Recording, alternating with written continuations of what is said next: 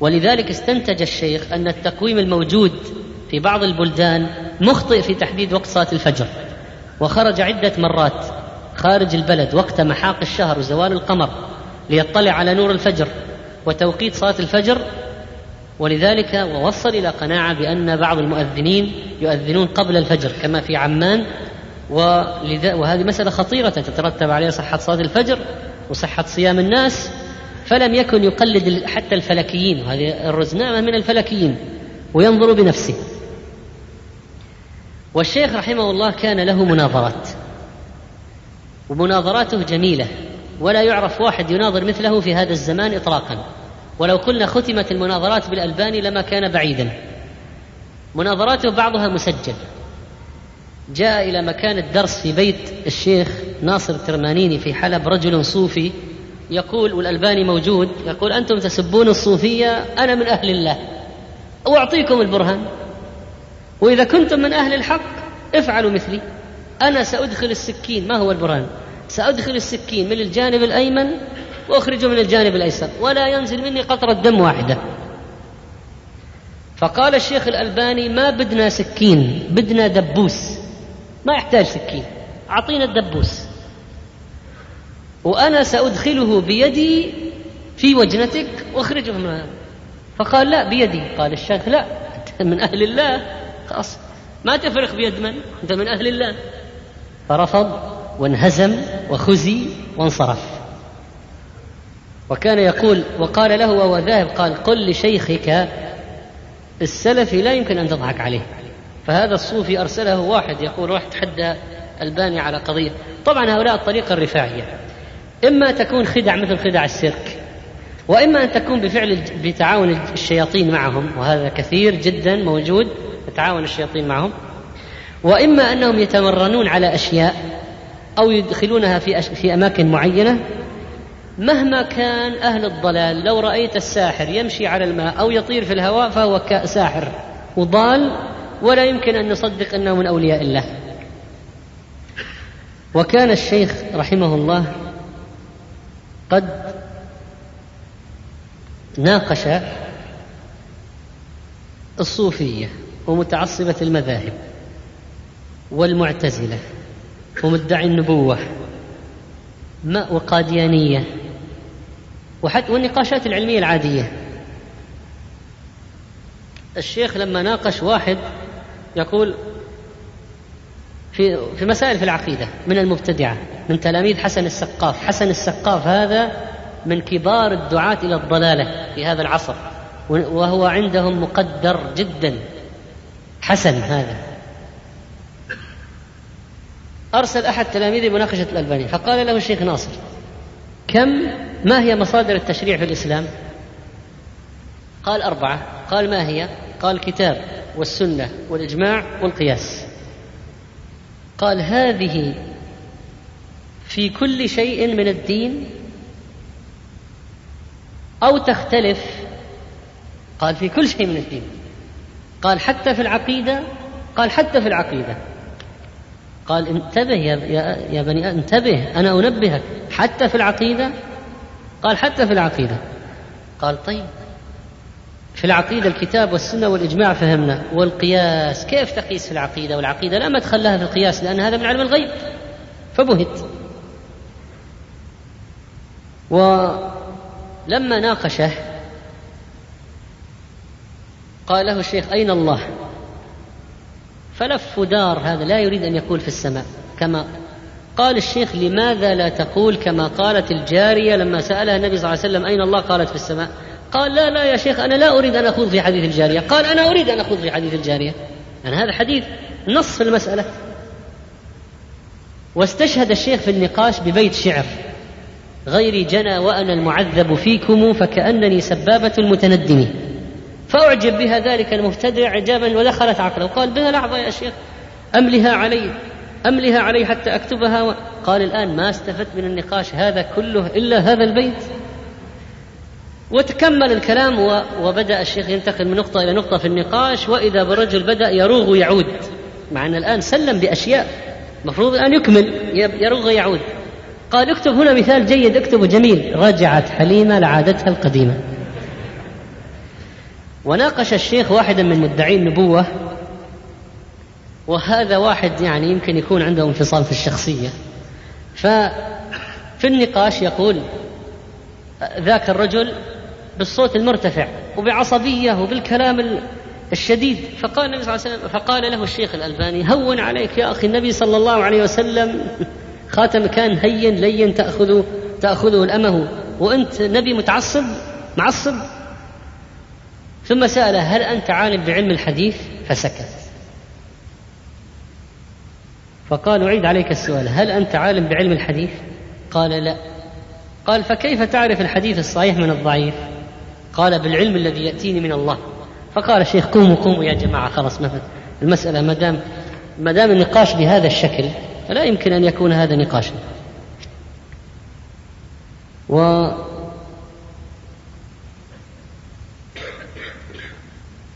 كان الشيخ رحمه الله واسع الصدر في النقاشات جدا.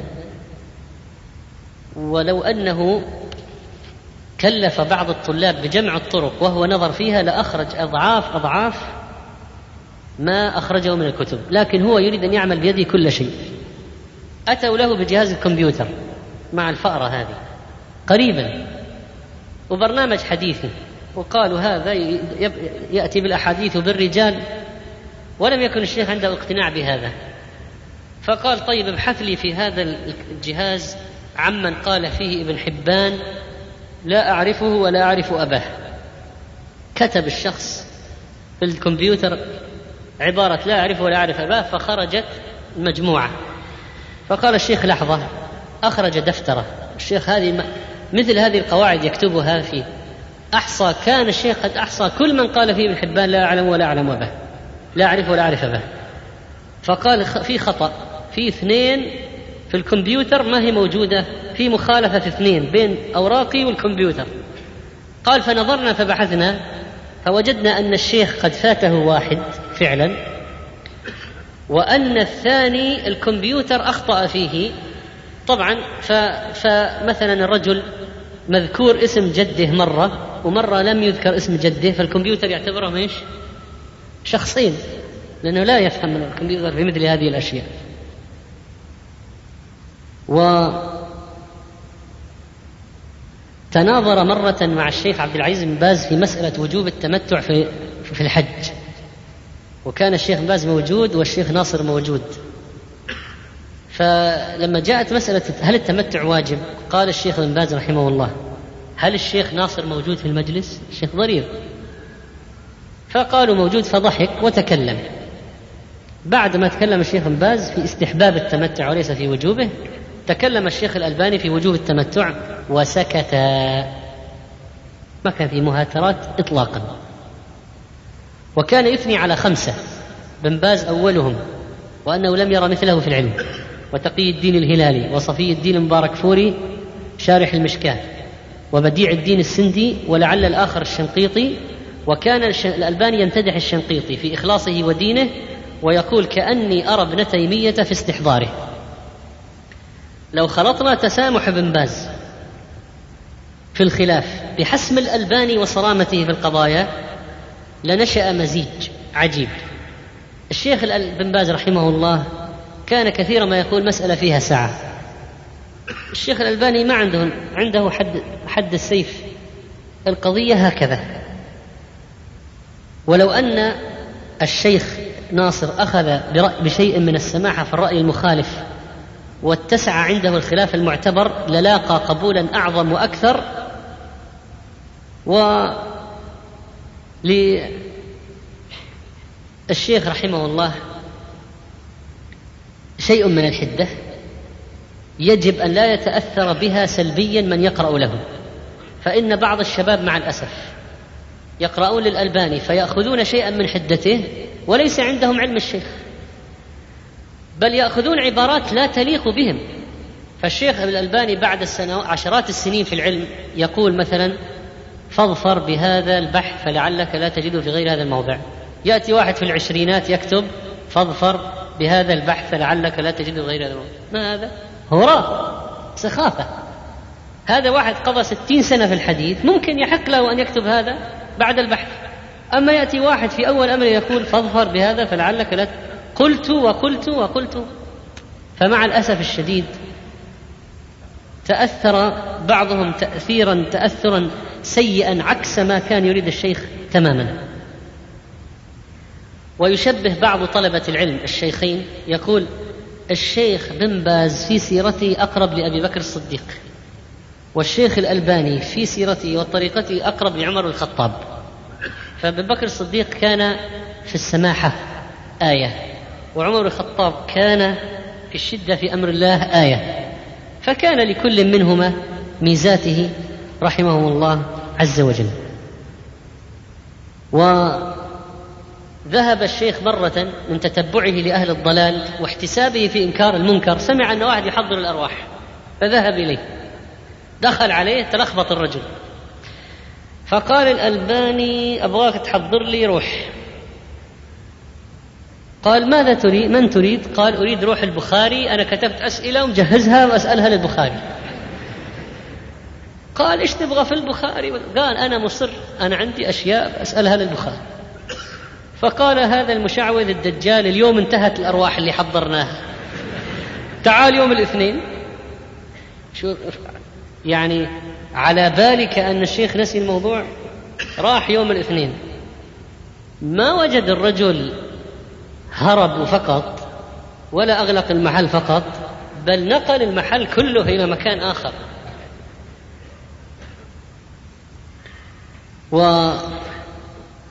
والشيخ رحمه الله بعد الغداء إذا أصاب الخمول من حضر عنده يقوم إلى الطاولة مباشرة. يقول له طلابه ما تعبت؟ ما أصابك نعاس؟ يقول لا. ويصلي الفجر بوضوء العشاء أحيانا يعني لا ينام. ومعدل نومه اليومي أربع ساعات وإذا زاد بحد أقصى ست ساعات ولذلك الرجل أنتج. لأنه كان قليلا لا يقضي وقتا طويلا في النوم ولا في الأكل وأيضا يسرع في مشاويره محافظ على وقته. وإذا اتصل عليه واحد يقول معك أو جاءه شخص يقول معك خمس دقائق معك عشر. زيارة نصف ساعة من باب المحافظة على وقته. أصابه شدة في أول أمره وتحمله. يقول مرة دعا أحد طلابي إلى وليمة وقال لا تقل له أن لا تقل أني تكلفت لك. والله لقد مضى علي أيام ما كان عندي إلا فرنكين بالعملة في ذلك الوقت. أشتري بفرنك خبزة وبفرنك مرق الجبن. ما يس ما ما يستطيع يشتري جبن الجبن بفرنكين. فرنك خبزة وفرنك مرق الجبن. مرق الجبن فيه شوية دسم وملح فيغمس الخبز بمرق الجبن يأكل. هذا أكله. هذا الكلام تقريبا 52 ميلادي. من مناقشاته التي حصلت جاءه مرة اثنان من الذين اشتغلوا بالتكفير. فقال للألباني أنتم مبتدعة تقولون الكفر كفران. ما وجدنا هذا في الكتاب ولا في السنة. الكفر كفر واحد. والظلم ظلم واحد. والشرك شرك واحد. لأن هذا ينبني عليه تكفير أي واحد حلف بغير الله أي أي ممكن الشرك أكبر أصغر تكفير. فقال الشيخ تقول أنت الظلم واحد؟ قال نعم. قال تثبت على هذا؟ قال نعم. قال يا فلان هات المعجم المفارس لألفاظ الحديث. فت على مادة الظلمة. فتحه. يا أيها النسوة وماذا بعده فاقرأ يا فلان. أول أرى أول حديث. اللهم إني قال النبي صلى الله عليه وسلم اللهم إني ظلمت نفسي ظلما كثيرا. قال تعرف هذا ماذا يكون على كلامك؟ اللهم إني كفرت كفرا كبيرا وأشركت شركا أكبر. فاغفر لي ذنبي. ألا ترى فساد؟ واحد منهما تراجع فورا. والآخر عاند. قال الشيخ من يومها هذا لا خير فيه. بعد عشر سنين صار هذا زنديقا شيوعيا. كان الشيخ يركب سيارة موديل 38 ميلادي ويطوف للدعوة. وتعطلت به ويصلحها ويمشي. وكان مقاوما للترف ووضع له طعام مرة عدة أصناف. فيقول ارفع ارفع خلي نوع واحد فقط. تأخذون من هذا شوي من هذا شوي من هذا شوي. هذا لعب بالنعمة. حط واحد فقط. ننتهي منه نأتي بالآخر. ومرة دعوت الشيخ في بيتي فأحد الإخوان جاء أتى بطبق إما من السليق أو شيء من هذا. فقال أخذ الشيخ أكل قال هذا يدخل الجوف بلا خوف. فهذا من مداعباته على الطعام. ولكنه ما كان. أبدا يترك إنكار المنكر. الشيخ فيه ميزة كان يأمر عليه عن المنكر ولو على الأكل. كل بيمينك. يا فلان افعل كذا يا فلان لا تفعل كذا. ومرة جاءه رجلان وجيهان كبيران عنده. وضع الرز. فجعل واحد يأكل بالرز بالخمس. طبعا بعض الإخوان إذا أكلوا الرز يتناثر. ما هذا الحساب للرز للنعمة. فالثاني سأل الشيخ ناصر قال يا شيخ الأكل بالملعقة أقرب للسنة ولا الأكل باليد؟ قال أولا أخبرني عن هذه المهزلة التي يفعلها صاحبك. يجعل ساقية من الرز بينه وبين الصحن؟ قبل أجاوبك على الملعقة هل هذه المهزلة؟ وهذاك موجود الكلام. فالشيخ رحمه الله كان عنده قوة ما كان يداهن ما كان يعرف اللف والدوران والمجاملات. الشيخ ناصر ما كان عنده هذا الكلام أبدا كان صريحا واضحا. وإذا اعترف الحق يطبق على نفسه وعلى أهله وعلى الجميع. وإذا كان واسع الصدر في الأشياء العلمية فإنه ربما يكون ضيقا مع أخطاء الناس. والشيخ عبد العزيز بن باز رحمه الله تميز في المقابل بأنه كان واسع الصدر جدا بأخطاء الناس لكن لا يحب الجدال العلمي. والشيخ ناصر ممكن يناقش ثلاث ساعات في المجلس مسألة واحدة. الشيخ عبد العزيز كان يقول كلامه ويسكت. لعل الشيخ عبد العزيز أقرب إلى طريقة الصحابة أو عصر الصحابة والشيخ الألباني أقرب إلى عصر البخاري والإمام أحمد لما كثرت لما كثرت النقاشات ومجادلة أهل البدع والطبيعة البيئية لها دور في طبائع الشعوب واحتكاك الألباني بأهل مع أهل البدعة وما حصل من النقاشات كان له دور كذلك. ولكن هذا هذان الرجلان لهما آثارهما في العالم الإسلامي بل كل العالم. يقول أحد الدعاة ذهبت إلى سياتل آخر مدينة في أمريكا على الساحل. لأرى أثرا لابن باز عمليا في إنشاء مركز للدعوة وكفالة دعاة وإرسال طلبة علم. آثار ابن باز في العالم. وأرى آثارا علمية للألباني بكتبه الموجودة هناك. وذهبت إلى الصين فرأيت الشيء نفسه. مراكز أنشأها ابن باز وكتبا للألباني.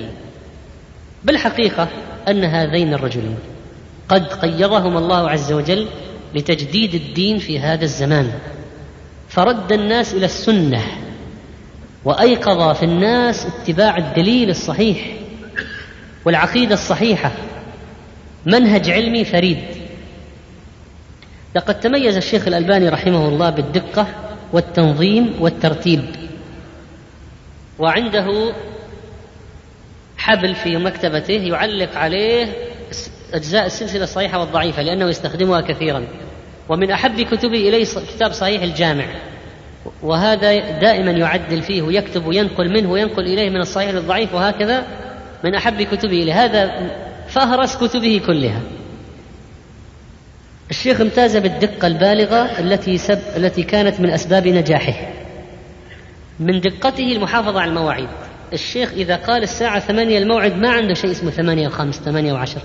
الآن نحن في مواعيدنا نقول يعني انتظرني بين ثمانية وثمانية ونصف يعني تقريبا الموعد هكذا نقول لبعضنا.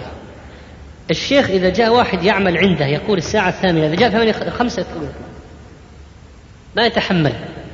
ما في شيء اسمه خمسة إلا خمسة و على الوقت. و كان رحمه الله تعالى في الفترة الأخيرة غير متمكن من التدريس لظروف ولم يكن له طلاب في هذه الفترة مشهورين بالأخذ عنه والتلقي بشكل واضح في الفترة الأخيرة وإنما في الفترات الأولى كان هناك. ومن تواضعه أنه مرة زار تلميذا لطالب في الثانوي. أبو الولد من الهيبة ذهب واستدعى الولد من من الثانوية للبيت. قال هناك ضيوف. جاء قال رأيت شيخين أبيضين أو ثلاثة. محمد نسيب الرفاعي والألباني قال للأب تسمح يكون بيتك مكان للطلب مكان للدرس؟ قال فقفزت وقلت لا مانع. فقال الشيخ الألباني تأدب واسأل أباك. فقلت أبي لا يمانع. قال تأدب واسأل أباك. حتى جاءت الموافقة من الأب ويقول من تواضع الشيخ زارني في البيت يطلبني أنا طالب ثانوي وهو شيخ كبير. الشيخ رحمه الله كان له صدقات كان وهذه المسألة ليس مغفلة ما في عنها حديث وليس فيها أشياء واضحة كثيرة لكن كان يقضي بعض ديون كان يقضي بعد بعض ديون آه تلاميذه ويرسل بالصدقات في بعض فقراء عمان. هذه قضية ليست مشهورة. لما أعياه التعب ودب إليه المرض آه ونصحه الأطباء بالراحة ولكنه لم يكن يغفل. منهومان لا يشبعان طالب علم وطالب دنيا. صححه الألباني في صحيح الجامع. أخبرني ابنه عبد اللطيف وكان ملازما لوالده. قال جعل أبي المكتبة وقفا على الجامعة الإسلامية. أوصى أن يسرع بالدفن وعدم انتظار الناس ويدفن في أكبر مقبر أقرب مقبرة لئلا يضطروا إلى حمله بالسيارة يحملوه على الأكتاف لأنه يرى هذه هي السنة. وقبل ساعة من وفاته كان مستيقظا. ومن العجائب أنه كان في النوم يقول هاتوا كتاب العلل هاتوا كتاب كذا هاتوا الجرح والتعديل. ومرة قال أثناء النوم وهو يحرك يده كهيئة الكاتب يكتب قال هاتوا سنن أبي داود تنحل المشكلة. قال وقال لي مرة هذا ولده يقول لي مباشرة يقول أثناء النوم فجأة تكلم قال هات كتاب الترغيب والترهيب. المجلد الأول هات الكتاب. فأتيته. قال رحت جبت الكتاب. قال افتح. فتحت. قال عد واحد اثنين ثلاث أحاديث. هذه في الطول تقريبا سواء. قلت له لا هذه ما في واحد فيها طويل. قال امشي. هذا في النوم يقول في النوم وهو نائم. قال امشي امشي. حديث قلت هذا حديث السادس طويل. قال بس من رواه؟ قلت فلان جابر. قال خلاص أعد الكتاب. يقول هذا في النوم وهو نائم. يقول مرة كان يتكلم وهو نائم فاقتربت منه لأسمع كلامه ففتح عينيه فجأة وقال تتجسس علي وضحك. كان يجمع الصلاة في آخر عمره في آخر شهرين أو ثلاثة ودكانه لا زال موجود في دمشق الألباني للساعات إلى الآن. قال كنا نرحمه أنه لا ينام يسهر الليل بالتأليف والتحقيق. نذهب للنوم الساعة الحادية عشرة ليلا. وحس الساعة الواحدة أن نستيقظ يقوم للطاولة.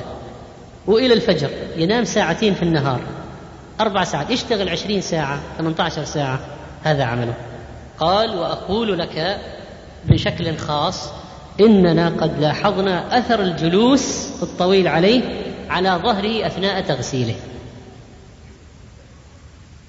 دفن الشيخ رحمه الله. وكان واحد قد رأى رؤيا في المنام أن الألباني على درج طويل ينتهي إلى قصر كبير وحوله روضة خضراء. فقال يا شيخ هذا تتعب الدرج هذا أنت تصعد؟ قال لا أنا إذا بدأت فيه صعد بدون كلفة. قال فاتصلت على أحد تلاميذ الشيخ في عمان قال نحن الآن في المقبرة ندفن الألباني. رؤيت له رؤيت للشيخ منامات وأجريت له عملية قبل بوهته سرطان الأمعاء استئصل 25 سنتيمترا تقريبا. تحمل الشيخ حتى نزل وزنه إلى 30 كيلو مع أنه كان رجلا جسيما. والشيخ رحمه الله كان له يعني من اللطائف والغرائب عنده على الشباك المكتب الذي هو في الدور العلوي على الشباك فيه مثل البوري أو الزحليقة أو الزحليطة. يضع فيها بقايا الطعام تدحرج إلى الأسفل عند طيور دجاج وهذا يربيها. فيضع الطعام اختراعات هذه اختراعات الألباني تنزل مع هذه البور إلى الدجاج ليأكله. ولا شك أن سيرة الشيخ بقي بقي فيها أشياء. ولو جلسنا نعد يعني ونتكلم لكان شيئا كثيرا. فرثي الشيخ بمراثي. ومن ذلك هذه القصيدة. ما لي أراك تباري الشمس إمعانا الموت يخفي وتزهو اليوم إعلانا. سواك يطمسه موت وأنت به ولدت مرتقبا عرسا وتيجانا. كأنك الشمس أخفاها السحاب فما ينفك إشعاعها ينداح ألوانا. كأنك النبع دفق الماء يفضحه حتى وإن حجبته الغاب أغصانه كأنك الصبح مهما الليل غالبه إلا وأيقظ أبصارا وآذانا سواك ذكراه في مال وفي نسب وصرت للسنة الغراء عنوانا وعيت منها جبالا من مراجعها فكنت بحرا وكانت فيك حيتانه حررت رأيك من أغلال مذهبها وللأئمة تعلي قدرهم شانه محصت كل صحيح من شوائبها كما تنقى من الشطآن ذهبانه. نخلتها فاستبانت في مواطنها حسنا وسقما وتصحيحا ونكرانا. فرقت للحق شمسا في مطالعها حتى غدا كل شرق منك مزدانة. جدد جددت للناس في نهل الحديث هوى أودى القلوب فهل أحصيت قتلانا. أشهدتنا مثلا للعبقري طوى في كل عصر من الإبداع ميدانا. قالوا وقالوا وما أعيت مقالتهم. فما عليك إذا وفيت إحسانه وما على السيل إن طفت جوانبه لكنه غادر المرباع ريانا أهل الحديث على الأعصار جنتها وكنت في عصرنا عدنا ورضوانا هذا هو الدين يعلي شأن حامله. كانوا من الروم أو فرسا وألبانا يا ناصر الدين قد صدقت نصرته. فما عليك إذا خلفت دنيانا لولا الرجاء على الآلام يصحبني لاغتالني اليأس من دهري بما كان.